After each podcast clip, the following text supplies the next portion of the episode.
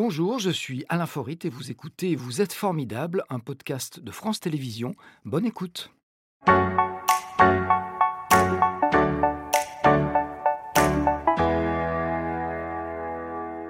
Courtenay Guerati. Bonjour Courtenay. Bonjour. Asseyez-vous, je vous en prie. Merci. Vous êtes euh, la directrice du théâtre de la Croix-Rousse à Lyon. Vous êtes arrivée à la tête de cette institution il n'y a pas très longtemps, en janvier 2021, avec une envie de programmation inclusive. On verra avec vous ce que ça signifie. Mais auparavant, on va revenir sur votre parcours qui a débuté bien loin de notre région, dans un état qui est l'état du Massachusetts aux États-Unis, dans cette ville dont je vous laisse prononcer le nom. Bah, Boston. Boston. On le prononce à, l'anglaise parce que dans les, dans les films québécois, ils appellent euh, cette ville Boston ou dans les vieux films français. Donc on la prononce à l'anglaise ou à l'américaine. C'est une ville du nord-est des États-Unis. Elle est située, je crois, à peu près 350 km au nord-est de New York. C'est l'une, euh, et on l'ignore, des plus anciennes villes du pays. Euh, c'est ce qu'on dit en tout cas. Ça signifie peut-être que la notion d'histoire y est plus présente qu'ailleurs ou pas, d'ailleurs. En tout cas, elle est présente. Je ne peux pas parler pour euh, tous les États-Unis, mais c'est sûr que quand on grandit à Boston, euh, on a une conscience assez forte euh, de l'histoire de l'arrivée des premiers Européens aux États-Unis et de- des premières settlements. Voilà, toute cette, cette colonisation aussi, peut-on dire aujourd'hui, qui s'est faite de l'Europe voilà, à cette époque-là. On peut parler de ville de culture aussi. Bien sûr, Boston, c'est vraiment une ville de culture. C'est une, ville avant tout d'éducation, puisque c'est aussi euh, une ville euh, qui a beaucoup d'universités de très haut niveau dans des secteurs euh, aussi diversifiés que MIT pour euh, euh, tout ce qui est euh, la recherche de pointe euh, scientifique euh, ou euh, Har- Harvard, euh, bien entendu. Euh, donc euh, voilà, mais aussi d'excellentes universités euh, en musique. Euh, donc oui, c'est une ville qui, par euh, cette force étudiante, est extrêmement dynamique euh, et qui donne lieu à beaucoup de, de cultures. Il y a beaucoup de manifestations, beaucoup de festivals. Et j'ai vu qu'il y a des festivals de cinéma français. Ah oui, alors ça, vous... Il y a un attachement particulier à la France ou, ou pas? Ça, je suis pas sûre. En tout cas, il y a euh, une une French Library qui fait vivre la culture euh, française euh, à Boston et où j'ai Donc une pris. euh, bibliothèque ouais, française. ouais. Alors, c'est un piège library parce qu'on pense à librairie. C'est une bibliothèque. Oui, mes Ouais. vieux cours d'anglais me servent encore. Tout à fait, c'est un faux ami, oui. Quel souvenir est-ce que vous gardez de cette ville? Que vous avez quittée à l'âge de 11 ans, je crois Ah bah plein, mais justement, cette, cette French Library, cette bibliothèque euh, française, où j'ai pris mes premiers cours de français euh, l'été euh, avant de venir nous installer en France, parce que moi, je parlais pas le français à cette époque-là. Il y a un excellent enseignement, on voit le résultat. hein. À bah. peine un petit accent. Je ne sais pas si ça vient de là. En tout cas, euh, ma, ma première phrase que j'ai appris en français, c'était Bonjour, je suis un ananas. Alors, euh. C'est un peu surréaliste. Oui.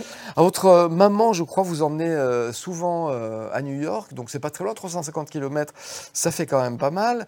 Et je crois qu'elle vous y emmenait à chaque anniversaire pour y voir des spectacles, et notamment des comédies musicales. Je crois que vous avez vu Cats, là-bas, qui est une comédie mu- musicale emblématique qui s'est jouée pendant des années et des années. Elle vous emmenait aussi voir des expos, notamment au MoMA, qui est le Museum of Modern Art, c'est le musée d'art moderne de, de New York. Donc là aussi, il y a des souvenirs de culture. Oui, oui, oui. Ma mère, euh, ma mère aimait beaucoup euh, partager la culture avec euh, ses enfants. Et c'est vrai que moi, j'en étais friande. C'est sorti pour aller voir des comédies musicales à Broadway. C'était absolument merveilleux et j'achetais tout le merchandising qui allait avec après. Donc, je, je ramenais les petites cassettes audio chez moi à Boston et je les écoutais en boucle. J'apprenais par cœur les morceaux. Voilà. Donc la culture, c'est quelque chose qui vous a toujours attiré. Je crois que vous avez participé à des ateliers de théâtre au, collège et au lycée. Euh, c'est là que vous avez découvert la culture européenne ou c'est plus tard? Non, je pense même déjà euh, aux États-Unis, on ne fait pas forcément une, cette distinction culture euh, européenne, culture euh, américaine, mais en tout cas, c'est vrai que c'est une plongée dans la pratique théâtrale qui s'est faite avec une prof formidable qui nous a initiés via notamment le théâtre de l'absurde, donc tout ce qui était Ionesco, Beckett, Jarry, voilà, par exemple, la cantatrice chauve, tout- toutes ces pièces-là m'ont réjoui au collège. Et ça a beaucoup participé, je crois, à mon désir de, de poursuivre dans ce secteur. Alors j'ai lu quelque part vous êtes devenue une militante culturelle. Ça signifie quoi? Ah mais je sais pas, je sais pas qui dit ça, je sais pas du tout. Peut-être euh, parce que je sais pas, je suis je suis militante d'abord dans ma vie personnelle, peut-être avant de l'être dans mon métier. Je suis très engagée sur euh, les enjeux, notamment du féminisme, euh, mais pas que. Euh, et c'est vrai que ce sont des combats qui, je pense, concernent toute la société, donc que je, que je partage aussi dans, dans le travail. Alors, vous avez pris des, des, cours de comédie parce que à 11 ans, donc vous quittez les États-Unis, c'est pour venir en France. Donc, vous êtes intégré rapidement parce que vous aviez déjà appris le français avant? Non. Donc vous l'avez appris en France Oui, c'était très dur. Bah oui, je suis arrivée, j'ai fait ma rentrée en sixième à Tours, alors que je ne parlais pas encore euh, le français. Euh, donc euh, oui, les premiers mois ont été extrêmement difficiles et j'ai plein d'anecdotes à ce sujet.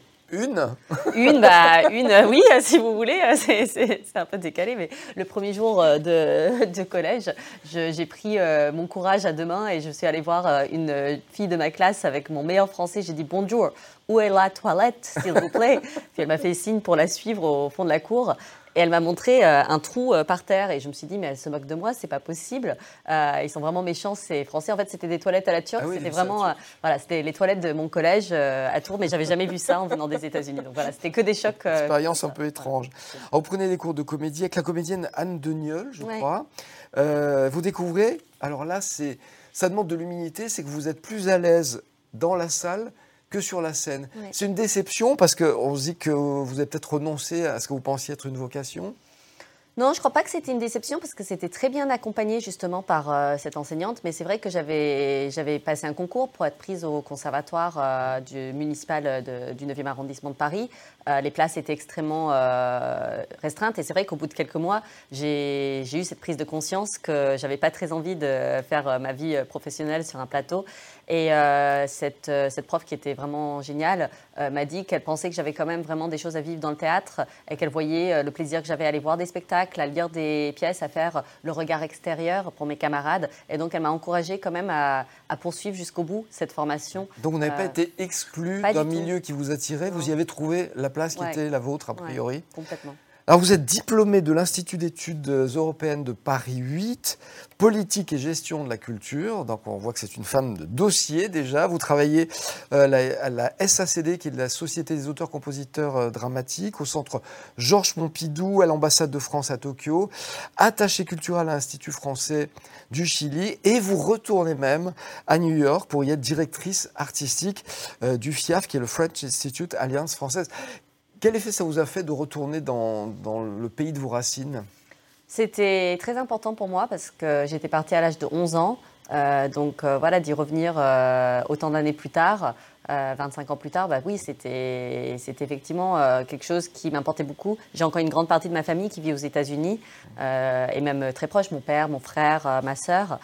donc voilà, c'est vrai que j'étais ravie parce que j'ai quand même au sein de moi une double culture euh, française et américaine. Et donc c'est une manière de renouer aussi un peu avec cette partie américaine euh, de un, moi. Un pied dans chaque continent. J'ai vu vous y programmer même deux, deux festivals. Vous n'avez pas eu envie d'y rester parce que vous êtes revenu, revenu en France? Si, j'y serais bien resté. L'expérience aux États-Unis s'est vraiment terminée un peu plus tôt que prévu avec la pandémie.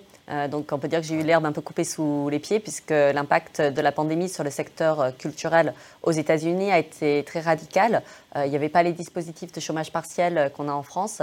Et donc, euh, voilà, les gens ont dû recourir à des licenciements assez rapidement. donc c'est le principe de réalité qui, vous, qui dicte la suite de, votre vie. c'est vrai qu'on a affaire à deux modèles complètement différents dans le monde de la culture. Il y a un modèle américain qui est quand même surtout basé sur le, financement du privé. Il y a beaucoup de sponsoring et notamment de, et de mécénat aussi, alors qu'en France, on attend souvent des subsides de l'État. On a une...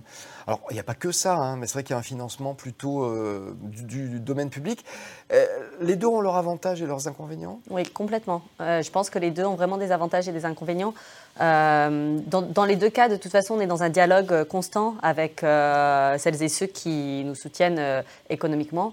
et c'est vrai que je crois que dans les deux cas, en France, ce à quoi je suis attachée, on peut dire, dans le modèle français, c'est la notion de service public. c'est vrai qu'on a cette mission de service public du fait d'être financé par euh, des collectivités euh, voilà, euh, publiques et, cette notion que la culture du coup appartient à tous les citoyens et citoyennes avec l'argent du contribuable, ça c'est une valeur intrinsèque très forte. Après, il n'empêche qu'avec du mécénat, on peut quand même tomber sur des personnes qui à titre individuel ont les mêmes valeurs que celles qu'on se donne collectivement en France et donc souvent on se bat aussi pour, pour les mêmes enjeux. Alors en janvier 2021, vous succédez à Jean Lacornerie à la direction d'un théâtre lyonnais qui est installé dans ce quartier vous allez le, reconnaître. Et ça, c'est justement la, façade du théâtre, c'est le quartier euh, de la Croix-Rousse. Ça, c'est la façade à l'époque de Jean Lacornerie. Voilà, c'est la, euh. la, façade qui a évolué depuis. Vous étiez 24 candidats, je crois, 5 finalistes. Qu'est-ce qui vous a motivé, vous, à venir vous installer à Lyon? Plein de choses. Euh, d'abord, euh, ce théâtre en lui-même, puisque, comme je vous disais, comme j'avais plus de travail euh, à New York, j'étais d'abord et avant tout dans une démarche de recherche d'emploi. et donc, j'ai découvert avec beaucoup d'intérêt l'annonce pour le théâtre de la Croix-Rousse. Lyon, c'est une ville que je connaissais peu. Euh, et donc, à partir du moment où euh, j'ai commencé à me renseigner, j'ai passé des coups de fil d'ailleurs euh, à des artistes que je connais qui sont implantés dans la région, à d'autres directeurs, directrices de structures à Lyon.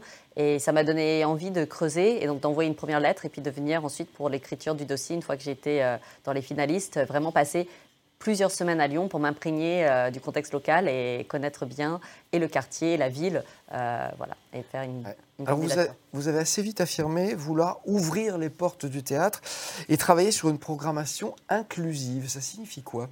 C'est peut-être la question de... En fait, justement, on parlait euh, il y a un instant du fait qu'on a une notion de service public dans le théâtre et que donc euh, ce qu'on fait, ça appartient à tous et à toutes, euh, mais que parfois, dans les salles de théâtre, il y a peut-être un peu plus d'entre-soi que ce qu'on ne souhaiterait idéalement. Et donc, c'est cette question de quelles sont les personnes qu'on montre sur un plateau de théâtre et quels sont les récits qu'on porte. Vous trouvez que le, théâtre n'est pas le reflet de la société d'aujourd'hui? Pas toujours. Euh, je trouve que la société française, et c'est une chose que j'ai eu l'occasion de défendre dans mes postes euh, à l'étranger, euh, a la chance d'être une société extrêmement hétérogène. Et c'est une de ses richesses. Je crois que c'est vraiment quelque chose qu'on peut valoriser davantage. le fait que, justement, on arrive à créer une notion de société à partir de personnes qui ont des profils et des parcours aussi variés et différents. Euh, voilà, et c'est ça qu'on a envie de célébrer, en tout cas au théâtre de la Croix-Rousse. Notamment, vous en parliez tout à l'heure, la place des femmes aussi. Mm. Euh, c'est vrai qu'elles sont un peu sous-représentées, notamment en ce qui concerne les femmes auteurs. Il y a peu de femmes. Alors, est-ce qu'il y a peu de femmes auteurs ou est-ce qu'il y a peu de femmes auteurs qui sont jouées? Moi, je vais parler de femmes autrices, si ça vous choque pas trop l'oreille. non, mais il, se trouve que c'est un vieux mot euh, du Moyen Âge qu'on a. Vous avez absolument euh, raison. Je fais mon mec des femmes autrices. Et euh, il y a beaucoup d'autrices de, théâtre. au contraire, c'est la saison à venir en 2022-2023. Nous avons beaucoup d'autrices qui écrivent, et puis c'était déjà le cas cette saison. Donc non, non, il n'y a pas moins de d'autrices que d'auteurs. Euh, c'est plutôt que. Elles sont moins présentes sur les scènes. Elles sont moins présentes. C'est surtout les, aussi, autant les autrices, mais aussi les metteuses en scène. Il y a aussi ce combat-là euh, qu'on mène beaucoup. Euh, les, quand, en fait, dans les parcours de formation théâtrale, il y a plus de femmes que d'hommes en général qui entrent, mais à la sortie, c'est les hommes qui bénéficient de plus de moyens de production et de plus. Je vois notre teaser qui défile dans le coin de l'œil. Et plus d'hommes qui reçoivent du coup des moyens de production et des opportunités de présenter leur spectacle rapidement à la sortie comment, à votre avis? Je pense euh, en partie ça s'explique parce qu'avant on se posait pas trop cette question euh, et que euh, la majorité des personnes qui dirigeaient les institutions culturelles étaient tout simplement des hommes. Peut-être qu'il y a un effet du coup de fraternité qui s'est créé. Nous on célèbre du coup beaucoup aujourd'hui la sororité, cette idée que les femmes peuvent se soutenir mutuellement. voilà, moi je prête une attention particulière donc aux femmes pour essayer de rééquilibrer un peu cette inégalité. Et ça se voit dans votre programmation Il y a beaucoup de beaucoup plus de il y a plus de femmes que d'hommes Oui, il y a plus de femmes que d'hommes effectivement l'année prochaine, on est à plus de 60% de femmes qui sont programmées. Alors, euh, certains euh, s'exclameront que ce n'est donc pas paritaire. Euh, et c'est vrai qu'évidemment, l'enjeu final, l'objectif, c'est la parité. Mais je crois qu'aujourd'hui, on est dans un tel déséquilibre structurel sur l'ensemble du pays que moi, j'avoue que j'assume totalement. La balance, globalement, penche toujours du même côté. Donc, effectivement, même si, si vous, pour avoir plus de femmes, le, compte n'y est pas encore. Qu'est-ce que les femmes peuvent apporter euh, justement euh, par une plus grande, grande présence sur les, scènes théâtrales en tant qu'autrice?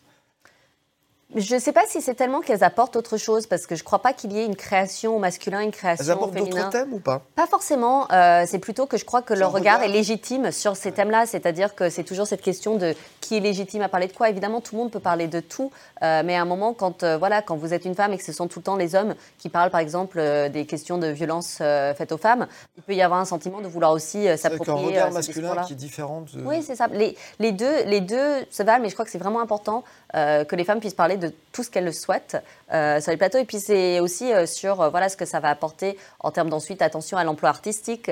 On va voir aussi qu'elles vont peut-être donner des chances à des femmes peut-être plus tard dans leur carrière. C'est un ensemble. Peut-être qu'elles vont être accompagnées de femmes à des postes techniques.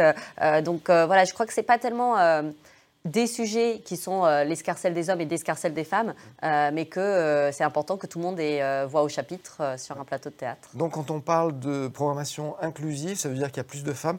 Il y a plus de gens de couleur aussi. Oui, tout à fait. Ils sont sous-représentés aujourd'hui au théâtre. Oui, après, on a des écoles formidables qui sont en train de permettre de rééquilibrer petit à petit la balance. Euh, donc, il y a un mouvement qui est en cours, qui est engagé. On peut pen- penser notamment dans la région Auvergne-Rhône-Alpes à la formidable école de la Comédie de Saint-Étienne, qui a été une des précurseurs sur euh, cette question euh, euh, voilà, d'un renouvellement des profils. Euh, mais effectivement, nous, on fait attention à ce que euh, différentes personnes euh, soient en capacité de défendre leurs propositions. Il y a un moment où le théâtre doit être aussi un reflet de la société. Y Exactement. compris dans, dans les couleurs. donc En tout cas, sa représentation. Moi, c'est ce dont je suis convaincue. C'est quelque chose, je, je raconte souvent que j'ai eu la chance de travailler avec un artiste qui m'a pas mal ouvert les yeux sur ce sujet, avec un spectacle, justement, j'en parle parce qu'on va l'accueillir la saison prochaine. Alors, je fais un peu de teasing parce qu'on n'a pas encore, on dévoile à partir de cette semaine la programmation. Euh, mais on a un spectacle qui s'appelle Stadium euh, du metteur en scène Mohamed El Khatib, euh, avec lequel j'ai collaboré sur ce projet quand on l'a recréé à Birmingham. C'est un projet qui, réunit sur le plateau 53 supporters de foot, donc du RC Lens, sur un plateau théâtre. Et c'est vrai que le monde du foot, le monde du théâtre, c'est souvent des mondes qui ne se rencontrent pas et qui se jugent mutuellement. Et tout d'un coup, c'est qu'est-ce que ça raconte en fait quand on met d'autres personnes sur un plateau de théâtre, euh, quand on met d'autres profils et qu'est-ce que ça permet d'aller chercher comme euh, public. Est-ce que sur ce- cette inclusivité dans le théâtre, on a une autre approche aux États-Unis, par exemple, ou pas? Je crois que peut-être on a un peu plus euh, d'ancienneté sur la question. Les minorités sont davantage exposées? Oui, je crois qu'aux États-Unis, effectivement, euh, on se pose euh, cette question depuis plus longtemps et donc les faits s'en ressent davantage aujourd'hui. On va écouter notre euh, question euh, formidable. Vous n'y échappez pas. Écoutez. Courtenay, les récents drames aux États-Unis, où des dizaines d'enfants ont perdu la vie à l'école dans des tueries de masse, sont choquants pour une société comme la nôtre, où les ventes d'armes sont très réglementées. Pensez-vous que le théâtre pourrait jouer un rôle dans l'évolution des mentalités aux États-Unis? Est-ce que ce sont des thèmes qui sont abordés au théâtre, par exemple? Est-ce que les, les gens de culture ont, ont un rôle à jouer? Ou est-ce qu'ils sont sur la même ligne? On n'imagine pas, mais C'est des thèmes qui sont évidemment abordés. J'ai vu un spectacle vraiment formidable et très marquant à New York quand j'y étais sur euh, la question euh, des personnes noires qui avaient été euh, victimes de violences policières. On sait qu'elles sont surreprésentées dans le nombre des victimes des violences aux États-Unis de la part de la police. Après, voilà, c'est toujours cette question de qui est-ce qu'on touche. Aux États-Unis, cette question, elle divise beaucoup. Euh, et donc, euh, voilà, on, on essaie, euh, par la parole qu'on porte, de, de pouvoir faire bouger les lignes. si on touche que les convaincus, c'est vrai qu'on se dit que ça ne sert pas à grand-chose. En tout cas, je crois que c'est juste que la question du port d'armes aux États-Unis, c'est difficile à comprendre d'un point de vue français, mais c'est quelque chose de très ancré culturellement, c'est très culturel. profond. Et c'est une notion de liberté individuelle qu'on ne comprend pas bien ici, euh, mais qui appartient aux fondamentaux du pays. Donc, euh, c'est pas si évident que ça, et c'est pas une mince affaire que de vouloir faire bouger des gens sur cette euh, question. C'est de la culture et c'est de l'histoire Oui. aussi. J'ai une question à vous poser. Euh, C'est quoi quelqu'un de formidable pour vous? C'est le moment où je la pose dans l'émission. Voilà. Euh, Je dirais que c'est quelqu'un qui peut-être nous inspire et qui ouvre peut-être un peu nos horizons. Donc en tant que directrice de théâtre, vous devez en rencontrer beaucoup. Ouais, c'est vrai, j'ai cette chance. C'était Vous êtes formidable, un podcast de France Télévisions. S'il vous a plu, n'hésitez pas à vous abonner. Vous pouvez également retrouver les replays de l'émission en vidéo sur France.tv.